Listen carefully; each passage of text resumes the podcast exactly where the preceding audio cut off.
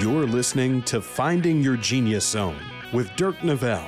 With the help of successful individuals across industries, Dirk breaks down the unknown parts of every vocation while highlighting the importance of finding a career where you can leverage your natural skills, passions, and interests. Now, here's your host, Dirk Nevelle. Hi, everybody. This is Dirk Nevelle. Welcome to my podcast. I'm very excited uh, to have Laurie Klein on today. Laurie, welcome. Thank you. Thanks for having me, Dirk. You're welcome. Uh, Laurie and I met a, a few years ago, um, a mutual client, and I was really impressed with Laurie. I remember hearing about you from our mutual client, and he had talked about you for a long time.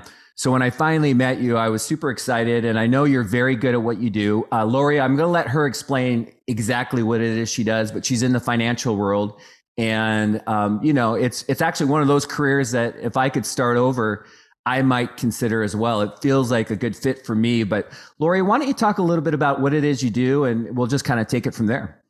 Yeah, thanks so much, Dirk. I'd be happy to talk about what I do. And I also wanted to say that mutual client said great things about you. So I'm fi- glad we finally got connected. Yeah.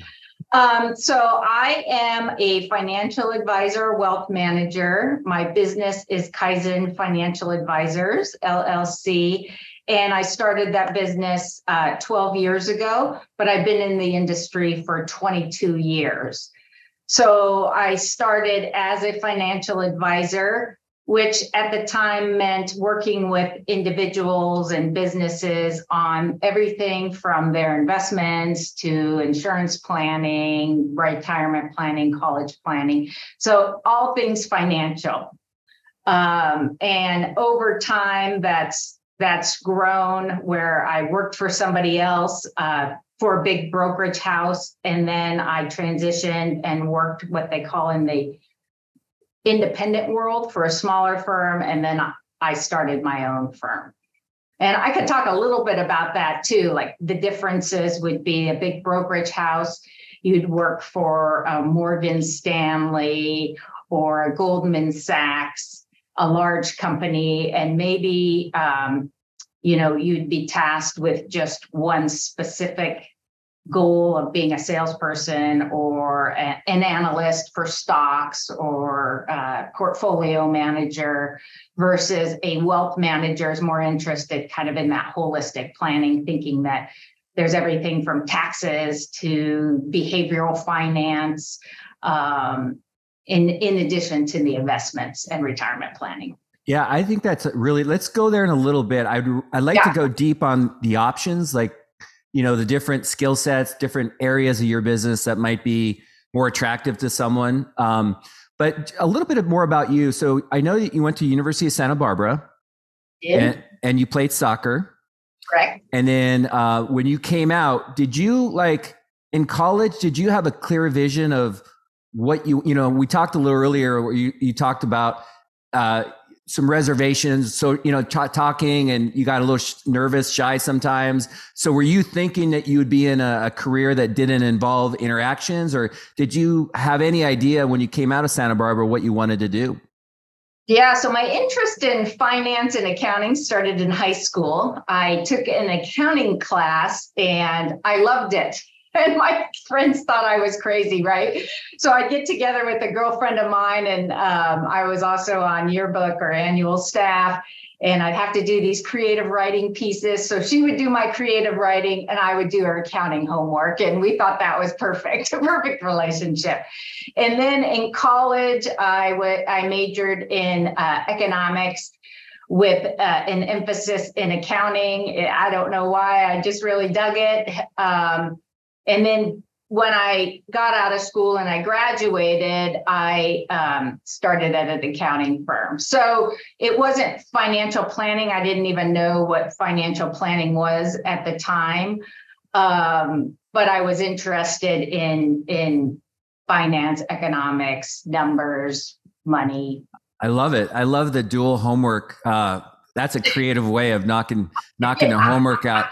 Um, so that's interesting because like this is kind of part of the podcast is trying to get young adults and, and people to recognize like naturally what lights them up you know maybe what excites them so kind of growing up what was it about numbers that did it for you I'm not sure. You know, I just think I have that aptitude and interest there.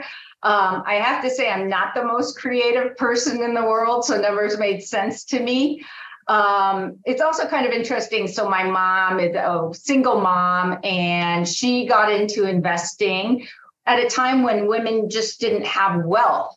And so she talked to me about that. In fact when she she shared this story with me recently after she was divorced from my dad she went to a financial advisor and he asked her um, is it okay that you're here uh, without your husband and so we've just come a long way and I just thought to myself, wow, wouldn't that be cool if, you know, a woman in finance, which at the time wasn't as common as it is now.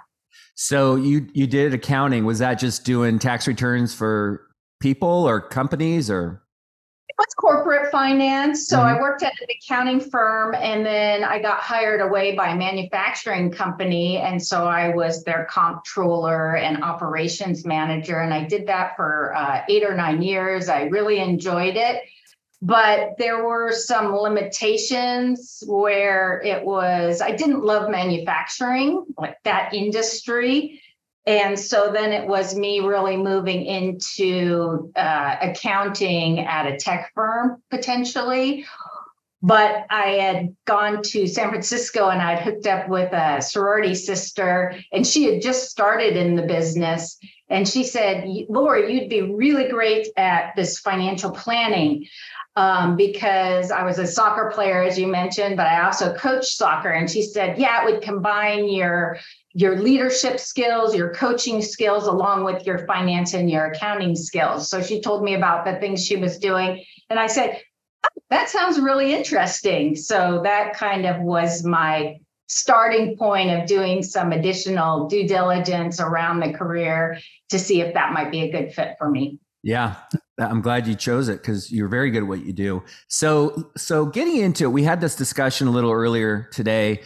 You know, you worked really hard. I mean, it's not, you know, if people know people in this industry, you know, it's not an overnight success kind of thing. So maybe we could talk a little bit about like what went in because what I'm really trying to do is is is educate and give people a realistic idea of what they're going to get themselves into. So, you know, nothing sure. good comes easy, but this kind of career, it takes a while. And so maybe you can elaborate a little bit on what exactly you had to do early on in terms of your time to get to where you're at now.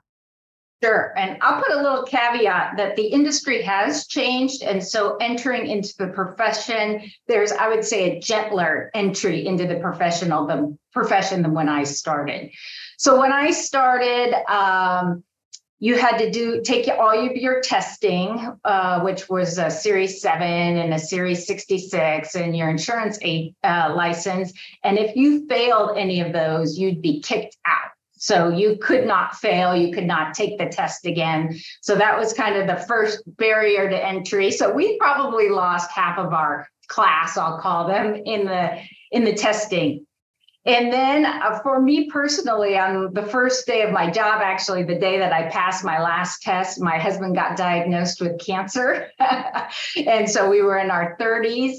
So this was over uh, New Year's. So, you know, kind of going through that shock like, how could he get cancer so young? So when I started in the career, I went to my manager and I said, just so you know, my husband uh, was diagnosed with cancer, and they pretty much said, we don't care, you know. These are sorry to hear that, but here are the numbers you have to meet in terms of sales goals. Um, so it was it was kind of a harsh beginning. Um, and at the time, you really did have to go out and solicit friends and families to become clients because you had to sell right away, meaning that you had to bring on clients or have people buy life insurance from you. And when you're young, that's really difficult to do because they're like, what do you know about wealth if you don't have any? Um, now the profession has changed quite a bit where people can uh, enter into the profession. And for instance, I have two what I call client service administrators. Um, and they are, are, I'm their mentor essentially. And so they're helping with the client relationship, but they're not responsible for bringing on new business. I mean, it's great if they do, but that's not one of their job responsibilities. And I call it the karate kid, you know, the scene in the karate kid where he's just washing cars and he's like, when am I going to learn karate? Wax on, um, wax off. On, wax off. Um, that's what they're doing. They're learning paperwork. They're learning how to communicate with their clients effectively. They're learning, you know, how to send emails and make it clear so the client can take action. So, um, so it has changed. So that shouldn't be a discouragement to anyone because there are easier ways to um, plug in under some very experienced advisors. Sorry about that. Oh, no worries. Um, yeah, so there's lots of questions. You're you're saying some stuff that I've got like six things I want to bring up, but like so the idea of not passing and you're out, like if someone's interested in going down this road, can they get tested prior to become or do they get employed and then that employer sponsors them or can yeah. they okay yeah sorry i didn't mean to cut you off oh no yeah tell me about that because i'm thinking yeah. if i'm 25 and i'm like oh my god will I get fired if I don't pass? Like, how do people get licensed and, and is it a get licensed and then get employed? Yeah, I think the best way to start is really to work under somebody who's experienced or a group of advisors that are experienced. And then you don't need any licenses. And then you can decide if, like my CSAs, my client service administrators, uh, one of them is currently studying for her certified financial planner, CFP designation. So in order to get that CFP, you not only have to pass the testing, so there's seven different courses that you have to take, and then you have to pass the final exam, but you also have to have three years of client facing experience. So in my opinion, um, if I were giving advice to a, a, young person, I would say enter the field with a mentor or mentors and then see if you like it and then 3 to 5 years down the road then start to take your your licenses which most people in my field if they're a wealth manager are are getting that CFP certified financial planner designation. If you like more of the analyst roles like you want to study stocks and bonds then that would be a CFA which is a chartered financial analyst um, designation. So either one of those, just depending on what part of the business um, or both. yeah. No, that's interesting. So in my world, you can't have discussions with people unless you're like like about money and rates and so forth. So it, in in your in your industry, can someone come in and have interactions with clients about all the vocabulary, all the verbiage, and not be licensed, or are they just real careful about what they talk about? Very careful with what they talk about. And it's kind of like a nurse doctor relationship, right? Like I have to give the advice, but a lot of what we do is administrative. How do you increase your 401k contributions? They could have that conversation with the client. So they're doing a lot of the administrative type of advice, which there's quite a bit of, you know, how to, we'll do an introduction email to an estate planning attorney because you need to update your uh, wills and power of attorneys, those types of things. And unfortunately, you know, there's still a lot of paperwork. It's all e-paperwork, but there still is there are still a lot of forms to fill out online. Okay. So I had a podcast a couple weeks ago with a nurse and it was interesting because when you start as a nurse, you you spend time in all these different units and yeah. areas of the hospital or whatever, and you kind of you kind of figure out w- where you align, like what what feels good. Like in in your industry, is it the same kind of thing? Like you know, when you come aboard, maybe you're dealing with 401ks or IRAs or life insurance, or are there lots of different avenues people can go, and then they tend to gravitate towards one? I would say the answer to that is yes. Um, if you work for a larger firm or even a smaller firm, you're going to get exposure to all of those areas, like you mentioned the life insurance, estate planning, tax planning. Um, retirement plan is an entire, if you just wanted to focus on helping small businesses or businesses for 401k plans, you can focus in that area. You can focus on the client side, you can focus on the operations side, which might be the trading or the financial plan, you know, uh, entering in the data and presenting the financial plan. So, yeah, there is a lot you can do depending what your skill set is and where your interests lie. So that's one of the things that I love about this profession. And what I do and what I love to do is I like to do everything. And I remember I was meeting with this woman who had been in the business a long time. And she asked me that question. She said, What do you like to do? Do you like to do kind of the nuts and bolts of the financial plan and the investment management? Or do you like to work with people? And I said, I like to do it both. You know, I don't just want to focus on one area. And she said, Me too. And that's why, you know, being an advisor would be good for you because you have to know about the nuts and bolts, but you're also working with clients. So as time went on and you kind of went through your career, did you just gravitate? It sounds like you were kind of you did it all. You didn't like gravitate towards one area. Is that right? That's yeah. So when I entered the field, we had to do it all ourselves, right? Especially when you don't have a book of business and you don't you don't get support. So I was doing everything from the uh, you know prospecting clients to the onboarding of clients, my own financial plan, my own applications. And then as you mature or evolve or build your book, then you can have uh, be awarded or maybe you hire your own support staff. Because your my time now is better sent spent uh, either talking with clients or prospecting or meeting center of influences like you people that can help my clients uh, achieve their goals. Yeah no it's interesting. So kind of like when you look back and maybe this i don't mean this be a difficult question but there's a lot of people in my industry there's a lot of people in your industry. Like what is it about you you think that differentiates? I mean there's a lot of good people in both our industries. What, what do you think it is about your company and you and your your staff that might like how do you differentiate yourself in this industry i guess is the question Sure. I think initially being a woman and being a woman lead advisor or business owner is a differentiator. Um, and not that there aren't great men, there are just fewer women. Um, and then I, for a while, or it used to be that wealth management wasn't as well known as just that brokerage house, the investments. And in fact, people still don't really know we exist, even though we're the fastest growing segment of the market. So if people were in a relationship or are in a relationship where their advisors just recommending investments and then they come and they meet with Kaizen, we'll talk to them about, hey, you know, you have this leaky bucket, you know, and here's how you plug those holes and how you optimize your wealth. It, eh, through tax planning, through maximizing your employer benefits. Did you know about this after tax 401k? No, I didn't. Is, your advisor not talking to you about it? Do you know that you needed an estate plan?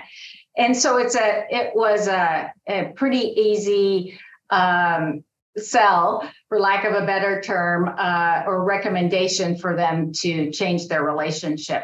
We also get a lot of clients who maybe did it themselves, did their own investment management and financial planning, and then they get to mid career where they're earning quite a bit more than they were, and their nut is larger, and they have a family, and they'd rather spend their time with their family and in their career than trying to keep up with tax law and you know the secure act 2.0 had 100 different changes in the laws.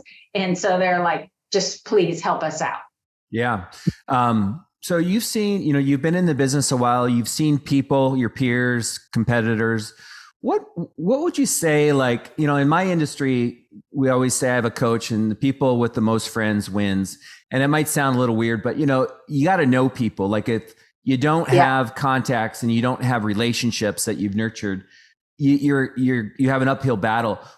For someone getting into your industry like what are the core advantages? Like you know obviously probably being intelligent of course but also being highly networked. I mean what are some of the things you would say are pretty important for people um, to be good at what you do excellent communication skills. So excellent uh, verbal, but also written because we do so much over email these days. Um, I talked my I have a freshman uh, daughter, so freshman in college at Oregon State University. We talked about that before, and I tell her in your life relationships are really important. So build those relationships and uh, never burn bridges. Um, so I agree with you 100%, but I don't think you need to have a lot of friends, especially if you work under somebody else. Um, if you're new to the business, I talk to my staff about planting seeds, meaning that, and then tend to your garden. So tell people I am highly convicted about what I do, but I've been doing it for 22 years and I know clients see results, right? Like we don't lose clients. And the reason is that we add value. And I've seen my clients be able to send their kids to school and be able to retire earlier than they expected and live a more desirable lifestyle and have more money than they ever thought they'd have. Um, and be able to pass on wealth to their kids and grandkids. So I'm highly convicted about what I do. So I think that level of confidence, but that comes with experience but if you don't have experience, then partner with somebody who has experience. And um, and I also love being a good storyteller. I think a story tells, uh, you know, paints a thousand words. And so, again, if you don't have your stories because you're 25 or 27, and a lot of times they do, like in my case, you know, I was uh, had very uh, meager beginnings. My mom was a single mom. We didn't have a fancy house. I had three pairs of pants. I always had, you know, I played soccer, but I always would go and get my used soccer shoes every year. I didn't get sparkly new shoes. So I knew that from my perspective, I wanted to uh, start investing young and uh, be really, and my mom was I mean, she's retired now. She retired at 55. She didn't earn a lot of money, but she was just always very um, disciplined about savings. I love it. So, in your like, what's important? Like, I heard you say, you know, you love the the impact you make, like changing people's lives, setting them up for the future. What are other things that are like non-negotiable for you in your career? Like, for example, like some for some it's income, some it's freedom, some it's you know not having a boss uh, running their own show what is it about your job or your career that like that you have to have in, in in a career like that there's no way i could not have this yeah i think all all of the characteristics you just mentioned i do like work life balance i work a lot but i also love to exercise and that's my way to release stress or meditate. And so I needed to have that flexibility for a short period of my time. I was a consultant and I traveled quite a bit, and it was just really hard on me personally because it up ended my flow, my routine, my day. You know, I, I, bike on Tuesdays and Thursdays, and Saturdays I do yoga, and Sundays I do Orange Theory. And I was always off my schedule and my eating schedule. So that really was disruptive for me. So in my career, um, I could have the flexibility. I, I have a daughter, and so there was some flexibility around my hours, meaning that as long as I get my work done, it doesn't matter if it's um, at eight at night or six in the morning. You know, you have to be, I'm in the office most of the time, you know, eight to five, but there is some flexibility there. And now with technology, you know, I can be in France hosting Zoom meetings which is my husband's is a in the medical profession and he doesn't have that luxury of traveling and being able to work from wherever you are. So uh, for me i i love everything. Um, and i talked to you about this a little bit earlier. So kaizen is continuous improvement. And so i i love that the fact that i could start my own business in this career as well um, so it was everything from the always learning, continuous improvement is always learning something new. Because if you're not growing, you're dying. At least that's the way that I think. Uh, the flexibility. And then I did like the idea that I could have some influence over my income, meaning that if I, I always say, if I want to earn more, I just need to talk to 10 people and tell them about what I do. Yeah, no, I get it. Um, so is there anything that caught you off guard? I mean, even if it's not so good, uh, I mean, like let's say your daughter's thinking about getting into this line of work and, and you might want to warn her like hey this is a great profession but here are a couple things you need to be aware of yeah and i think that I would say no, and my daughter doesn't want to be in this line of work. She's into science. So uh, I told her she'd have a lot more fun in college if she was a finance major instead of being a science and technology major. But um, I would say at the beginning, when I first started in my career, the, the barrier to entry was was high. And so they would hire 20, 25 people, and maybe three stuck around after three years. You know, it was like throwing spaghetti on the wall and maybe a few strands stick. But now with the emergence of um, independent firms, it's, it's a way better culture. It's not a sales culture any longer. It's an advisory. So I'm still in sales. It's still my job to bring on new clients, but it's consultative, right? It's I'm going to tell them about what I do and I'm convicted about what I do and I know it'll impact their life positively. And then they get to make the decision. Um, so it's nice that if you're entering into this position, into this career, that you can enter into a firm that's already established versus yeah. I entered it, you were starting brand new. I mean, you were at a large firm, but it was all about you and doing everything from A to Z. I love that because I mean, you have to have credibility. I mean, when you're talking about managing people's money or their yeah. finances, is like I don't know how quick I would be to uh, let a 26 year old do that. I, I, would like to be loyal to my friends, but then I would want to make sure they're surrounded by credible people who've been there, done that. Um, but no, I, I, think that's great. Just because people that may may not have the network can certainly find credible companies and people and teams to align with and learn from them and then you know in so time build your own network yeah and that fiduciary portion is really important meaning that we're doing the best things for our clients uh, so i always tell clients and i tell my clients too that if you're not seeing value i mean hopefully we're having a conversation before we get to that point but um, have a conversation with me, you know, or if you think that I made a mistake or there's something you're not clear about, have a conversation because I exist to help you realize your goals.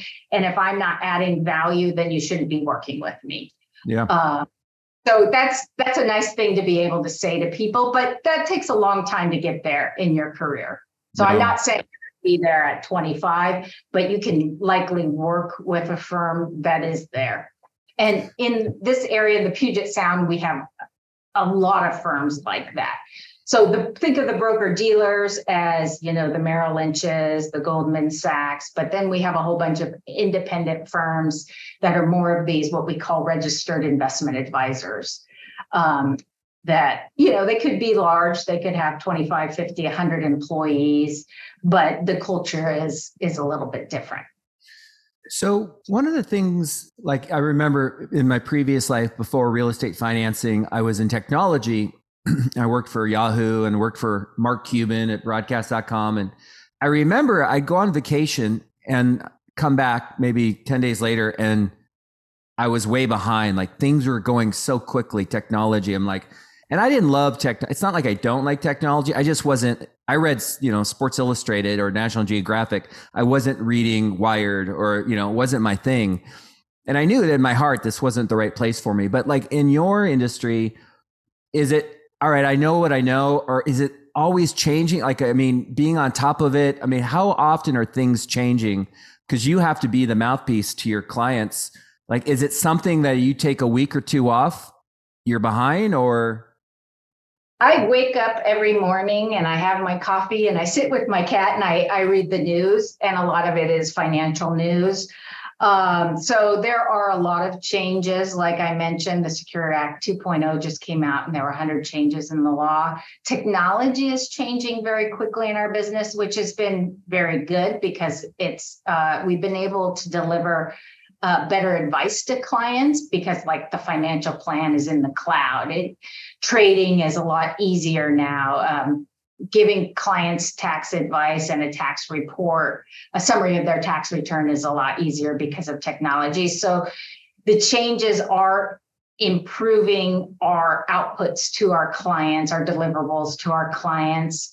Um, but I do, you know, and luckily, maybe like your business too, we have a whole great partners, whether it's Vanguard or Schwab um, or Holistiplan, that they bring in the very best speakers to keep us up to date on the changes and specifically the changes that impact our clients, the type of people we work with.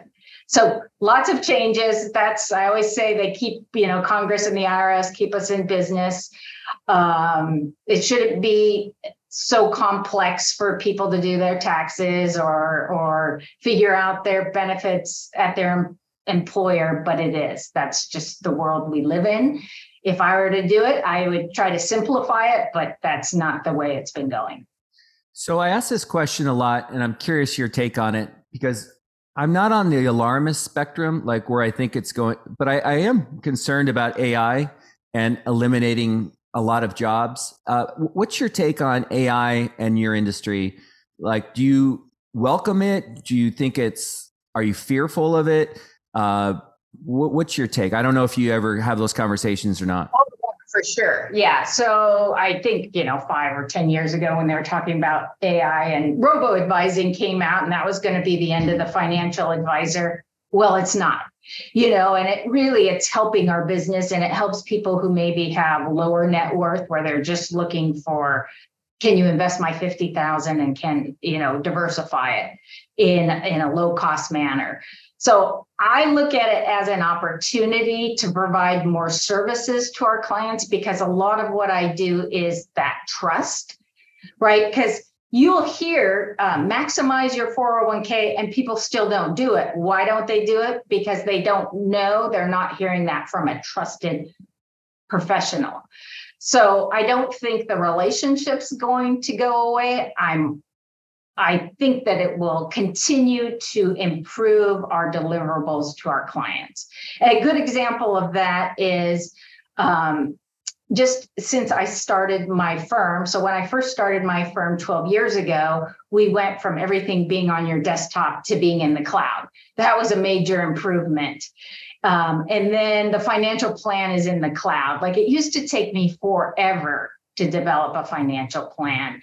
And now, you know, that time and energy has been cut down probably half or to a quarter. Um, and now what I'm hoping is things like our anytime we meet with a client, we have a to-do list and so now through technology, we're actually looking at a brand new uh, CRM, which is a client relationship manager, because we'll spend a lot of time, we're professional naggers too. You know, friendly reminder don't forget to contact the estate planner. Don't forget to call Dirk and refinance your mortgage. Um, that's going to be integrated in the CRM and automatically they can put it on their task list on their form. So that's what I'm hoping comes from a lot of this automation is just improvements. And then we can continue to um, improve the advice we're giving.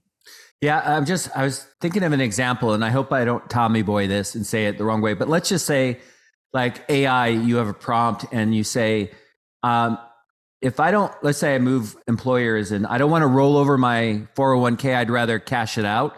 Uh, is that a good idea? What, what does that look like? And maybe AI would say, well, there's a 10% penalty and then you'll have to pay income tax on it. Um, but it doesn't give any emotion, like any, to me. They like, still say it's a good idea still.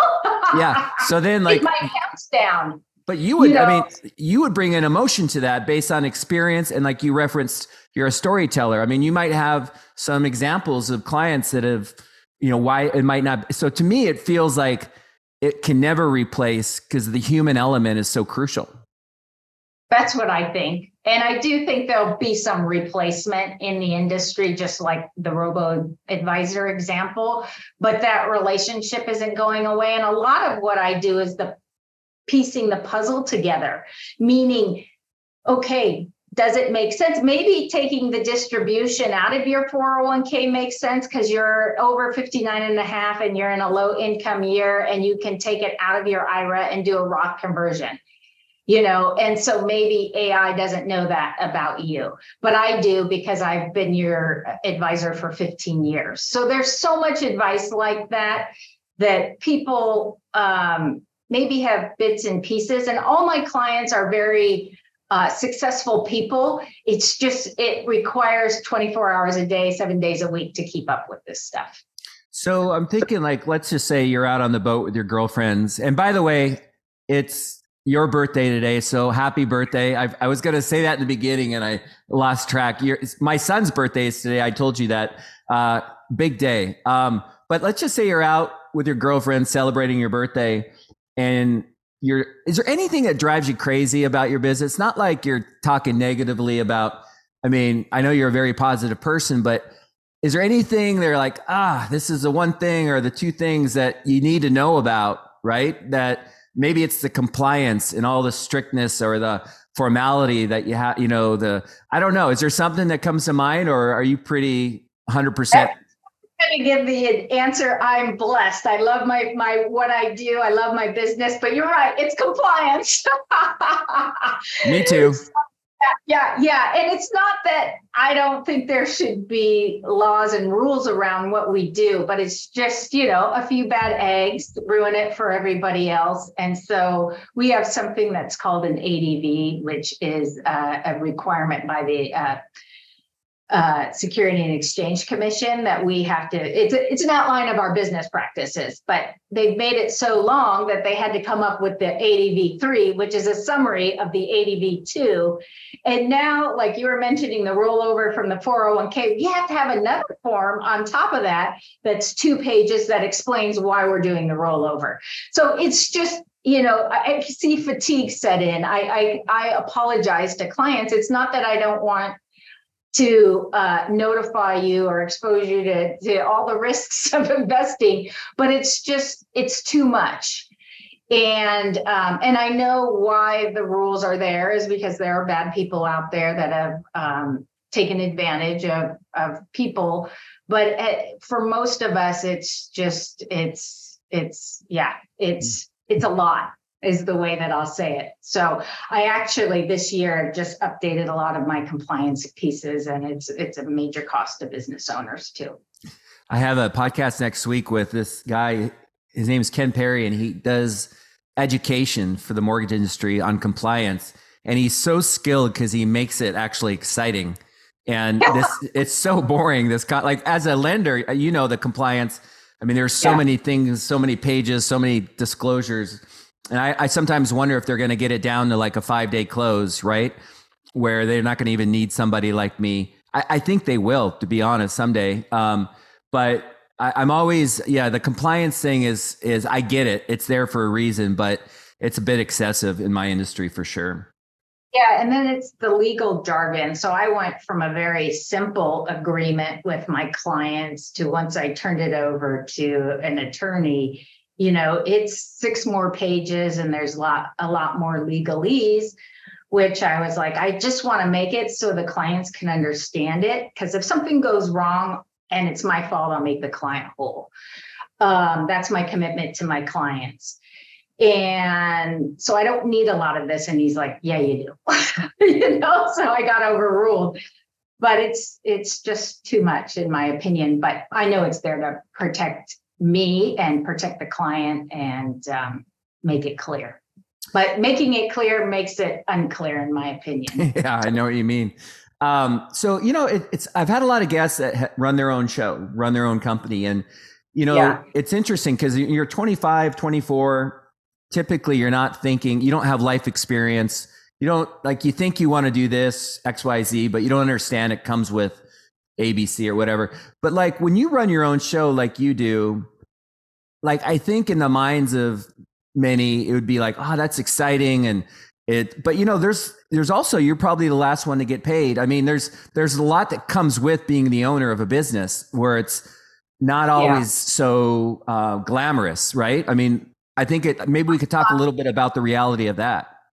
Yeah. So I was fortunate because my career path when I was in the manufacturing company, it was a small company. So I ran the company essentially along with the business owner. So I did get some insight on what that was like. And then I went to work uh, as an RIA and um, in that small firm as well. and then my accounting background, like I always, you know, I understand financial statements and taxes. So that was really helpful. So my background, I think, lended to me being a, a good business owner. But there's plenty of people who are good financial advisors or good at what they do, but they shouldn't be business owners because there's really two things that I do every day. There's Laurie, the financial advisor, and then there's Laurie, the business owner. And that includes everything from hiring people to HR to compliance, um, the financial statements, the renegotiating my lease. Um, so it it is quite a bit. Um, and so if you're not uh, making more money as a business owner, I would suggest being being an employee because you do get to leave uh, at five o'clock and not bring your business home with you. There have definitely been years where I have worked six days a week, seven days a week, um, ten hours a day. Um, but there's also a lot of flexibility that comes along with that. But like you said, if the market's down and my revenue's down, that my employees get paid first, and I'm the one who who will um, take the hit financially. Hopefully, you're a good business owner and you have some reserves there. Um, so I, luckily, I haven't been through that, but um, yeah, yeah, it definitely. But I would rather have that. You know, it's kind of like Jordan. I'd rather have that the responsibility of having the last jump shot to win the game.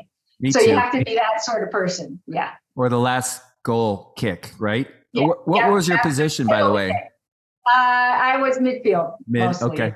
Cool. Yeah, my son's playing lacrosse. He's three years in, but I don't know anything about it, so I'm learning all about it. It's kind of fun.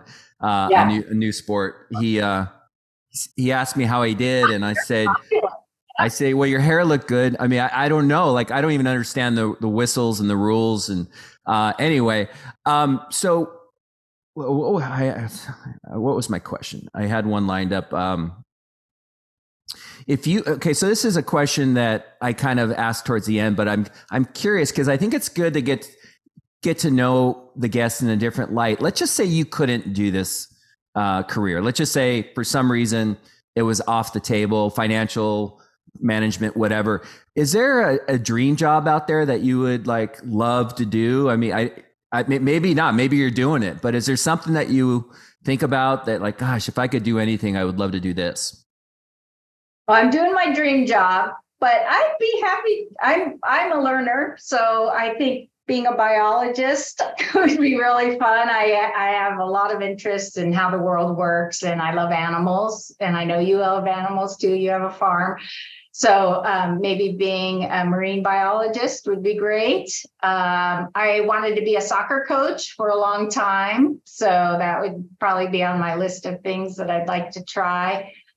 Um, I really, I really love both advising and I love being a business owner. And I think the next step in my career would be to mentor other people um, and try to pass along the things that I've learned along the way in my career. And not, I think there's a, a lot of different ways to be successful. Um, but you know, it's just, you know, probably like you, you're getting to the point where you've seen a lot, you've done a lot.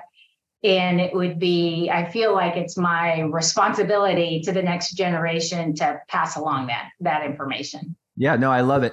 And I, I, a teacher at a university with a financial pl- planning. That's the thing I would mention too to young people is there are uh, financial planning degrees in colleges. Central Washington has one. Texas Tech has one. I know OSU, Oregon State University has a certificate program. And as an adult, you can go back and get those uh, design or degrees as well. And I would, if you're interested in the profession, I would definitely go through one of those. Pro- I mean, the kids that are coming out, the graduates that are coming out are truly amazing. Um, and they get hired right away. That's the other thing I would say about the profession is we're hiring like crazy everybody in our industry is hiring. So maybe tech professionals have lost a job. If you're listening, you know, maybe you're in the tech world, try, you know, talk to me, reach out to some other advisors. Maybe you have a friend, but we we need more talented individuals to enter our profession.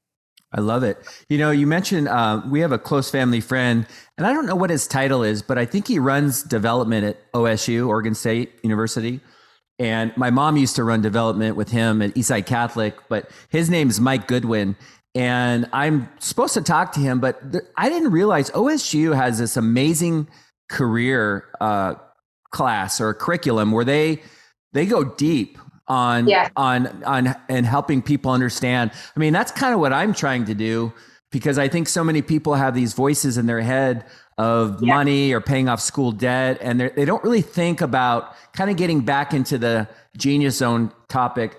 What you know we're born in in this world that makes us a little different or the things that light us up that might be eight hours but it feels like it was 30 minutes. I, I just i would love to see and this is my why uh, why i'm doing this is I'd love to see people pay more attention to what makes them unique because I, I see people like you and others that in success, I'm not talking about money and wealth, but just being joyful and happy in your and being good at what you do. Cause like you were talking about like the learning and all of that, getting up, having your coffee. Like you can only fake that for so long. Like you can only run a race that you don't want to win for so long. So to my audience, like Laurie's a great example of this is in her DNA. Like she genuinely loves what she does. She gets up with a smile on her face. Like that's success. Like in my opinion, getting up and being happy about your day and excited, even on a Monday morning. So I think it's really important to pay attention to that. Yeah, I think you make so many good points, Dirk. And I would tell people is hire a career coach or go through that class. You're right, OSU does have a class find out what your aptitude is, what your interests are. Like you said, you want to be jazzed about what you're doing and the people you're working with. What do you want your day to look like? Because that's a big, you know, I might have loved wealth management, but if I had to travel all the time, and I love traveling, but for work, like I said, it just throws me off. I wouldn't have liked that job, right? Like if I were working with, uh, professionals, but I had to be in California and New York and you know Texas. That would have been really hard for me. Um, so write down what you want your day or your life to look like.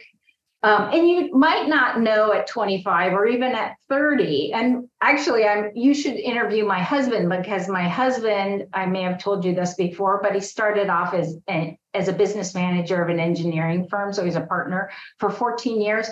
He's now a nurse practitioner, a gastroenterologist, right? Like he was successful, but he didn't love what he did.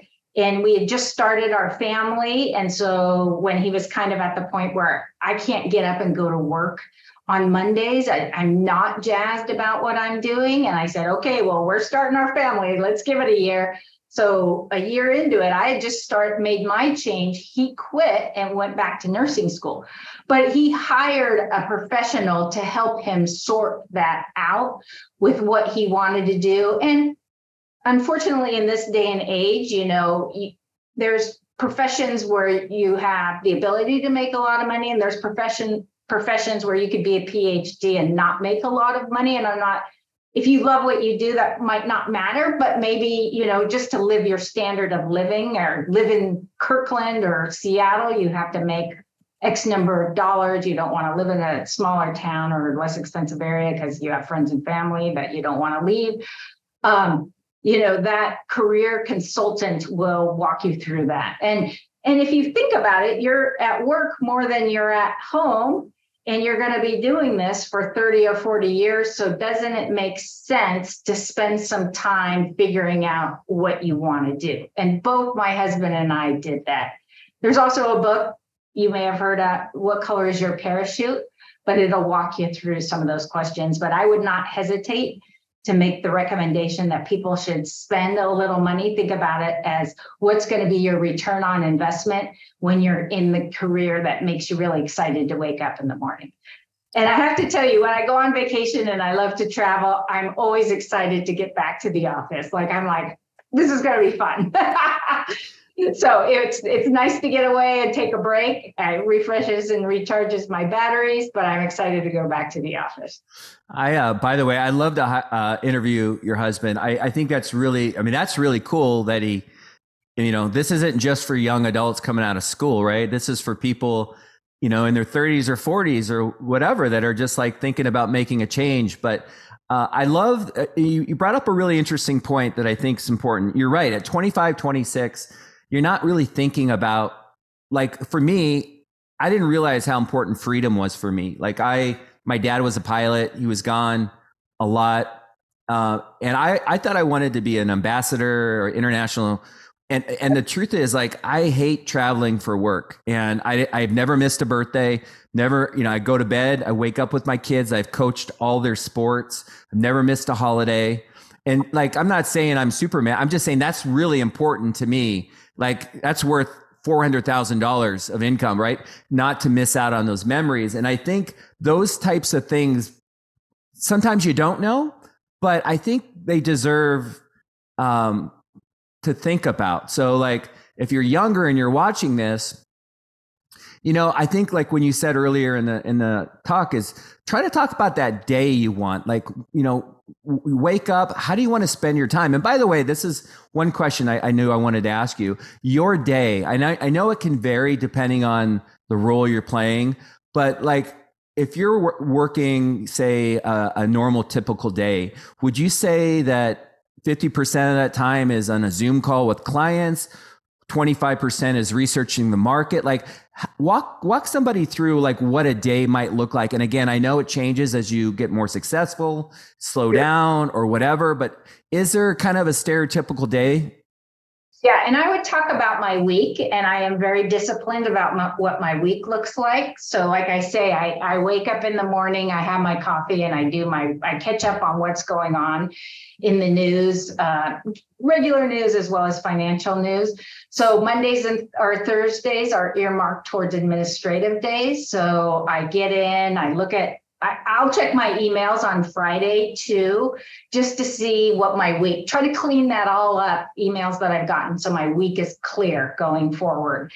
And then on Mondays, I'll come in and finish up anything. And then I meet with my staff. So we'll do the meeting summaries from the week before and then the meeting prep for my meetings in the current week. So we'll review the financial plans, any paperwork, you know, and I'm just reviewing that. So think of me again as the doctor. They're they've prepped everything and I'm just giving it the okay or the sign off. And then I meet with my staff. So that lasts from let's say from like 10 to noon, take a lunch break, and then do anything I need to do to run the business part. And then I meet individually with my staff just to check check in. And then Tuesdays, Wednesdays, and Fridays, I'm our client meetings. So I'm either meeting with clients, prospects, or COIs. And then Thursdays, again, another administrative day. It's also a trading day. Um, and when I say administrative, it can be anything from financial planning to, you know, and I have different, and I block it out on my calendar. And then we have a Kaizen investment meeting or a Kaizen team meeting. So we, in addition to me setting my own personal goals, we set goals as a firm and we review those every other week. So one week is the investment meeting, and then the next week is is uh, the Kaizen FA meeting. So are you like, is it a, is it allocating like okay, this is where we're, we're going to place funds? like in this type of uh, investment vehicle like is that when you talk about being a doctor is that is that what you're like yeah let's do that let's put these I, I, mean i don't know if that's a too general of a statement but like what exactly are you giving authorization to do to your team yeah so it's um it's the advice so the meeting summary, so we have a meeting summary, a couple pages. So I'll review their recommendations. So I'm training them to to be the next junior advisor, financial advisor. So that's how the process works or the evolution of if somebody wants to go on the client facing side of the organization. So I'll review uh, their summaries. I'll mm-hmm. make some comments and then for any meeting, so they've prepped the meeting, meaning they've updated the financial plan. They've written the recommendations, and then I'm just reviewing them. So they might say, uh, increase your contribution to your 401k and take advantage of the after tax 401k. And I'll say, okay, you know, and we'll talk about how much we're making the recommendation. I'm also teaching about them on the presentation skills to get the clients to take action in their best interest. Um, and then I do all of the trading and in, investments. And then we also, we have, even though we're a small firm, we consult with others. So I have a tech professional, I have a bookkeeper, I have, I pay for um, research on the investment side. So I'm also working with, those are all kind of automated um, and additional meetings with outside resources. Yeah, there's a lot that you do. And again, I think it's important to note that if you go work for a big institution, just as a producer, you might not have all of this on your plate. So as you listen to Laurie, realize that she runs a business as an owner. And so there's a lot that is on her plate that, you know, if it doesn't sound appealing or exciting to you, it doesn't mean you can't be in the same industry. Maybe you just do it a different way there are people in my business if you just like to have lunch with people there's relationship managers and that's their entire job is just to stay connected. So they do breakfast lunch and dinner you know they're for hyper ex- extroverted people. But uh, yeah that's they're always really fun people to hang out with because that's yeah. their job it's going to seahawks games and sporting events and yeah and as uh, we're going to wind this down, but what would you say that the hardest part of your job is? Is it to get people to take action, like based on your advice, or is it to actually uh, expedite the trust, to actually have them become a client? Like what you know, there's got to be maybe one or two areas that make you different and unique, right? That successful. Uh, what would you say is like maybe one of the hardest things that you have to do?